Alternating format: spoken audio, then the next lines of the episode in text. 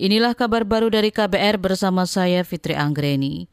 Dua tersangka kasus kerumunan di Petamburan, Jakarta Pusat, Sobri Lubis dan Maman Suryadi menyerahkan diri ke Mapolda Metro Jaya hari ini. Keduanya disangkakan pidana pelanggaran protokol kesehatan COVID-19. Sebelumnya penyidik Polda Metro Jaya telah menetapkan 6 orang sebagai tersangka pelanggaran protokol kesehatan di Petamburan, Jakarta Pusat. Salah satu tersangka yang juga pentolan FPI Rizieq Shihab telah ditahan. Sementara tersangka lainnya Haris Ubaidillah, Idrus dan Ali Alwi Alatas menyerahkan diri ke Mapolda Metro Jaya didampingi pengacara pada Senin dini hari tadi. Presiden Joko Widodo meminta Kejaksaan Republik Indonesia untuk terus menegakkan kedisiplinan. Kata dia, kerja Korps Adiaksa menjadi wajah pemerintah di bidang hukum.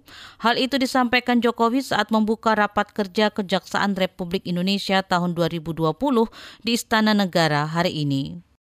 Tanpa kejaksaan yang bersih dan dipercaya, satu fondasi penting pembangunan nasional juga akan rapuh. Kepercayaan publik terhadap lembaga penegak hukum harus terus ditingkatkan. Integritas dan profesionalitas jaksa adalah keharusan.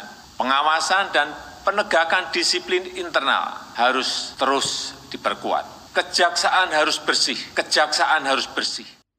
Presiden Jokowi mengatakan pembenahan dari hulu ke hilir di internal kejaksaan harus terus diefektifkan. Menurut Jokowi, rekrutmen dan promosi harus dilakukan secara transparan dan terbuka. Sebelumnya, Kejaksaan RI sempat disoroti publik lantaran salah satu anggota jaksanya, Pinangki Sirna Malasari, terbukti melakukan pelanggaran disiplin pegawai negeri sipil. Pinangki diduga menerima suap kasus hak tagih Bank Bali, Joko Chandra. Distribusi vaksin di Amerika telah dimulai kemarin, sementara program vaksinasi massal diperkirakan dimulai hari ini. Berikut laporan khusus Voice of America yang disampaikan Eva Mazrieva. Pengiriman vaksin virus corona yang baru disetujui dimulai di fasilitas pabrik Pfizer di Kalamazoo, Michigan hari Minggu untuk didistribusikan dengan cepat melalui udara ke berbagai pusat vaksin di seluruh Amerika.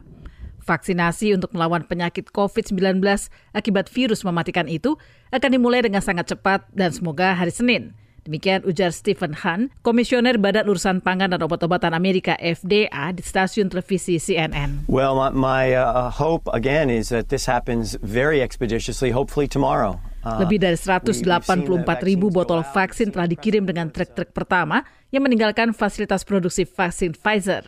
Para petugas layanan kesehatan dan warga lansia yang berada di fasilitas-fasilitas perawatan jangka panjang akan menjadi kelompok pertama yang divaksinasi dalam putaran pertama 2,9 juta dosis vaksin itu. Amerika mencatat lebih banyak kasus dibanding negara manapun juga, di mana Johns Hopkins University mencatat lebih dari 16 juta orang telah terjangkit, sementara hampir 300.000 orang meninggal dunia. Han mengatakan kemungkinan 20 juta warga Amerika akan dapat divaksinasi dengan 1 dari 2 dosis yang disyaratkan pada akhir Desember nanti. Saya Thomas Reva, VOA, Washington. Demikian kabar baru dari KBR. Saya Fitri Anggreni, salam.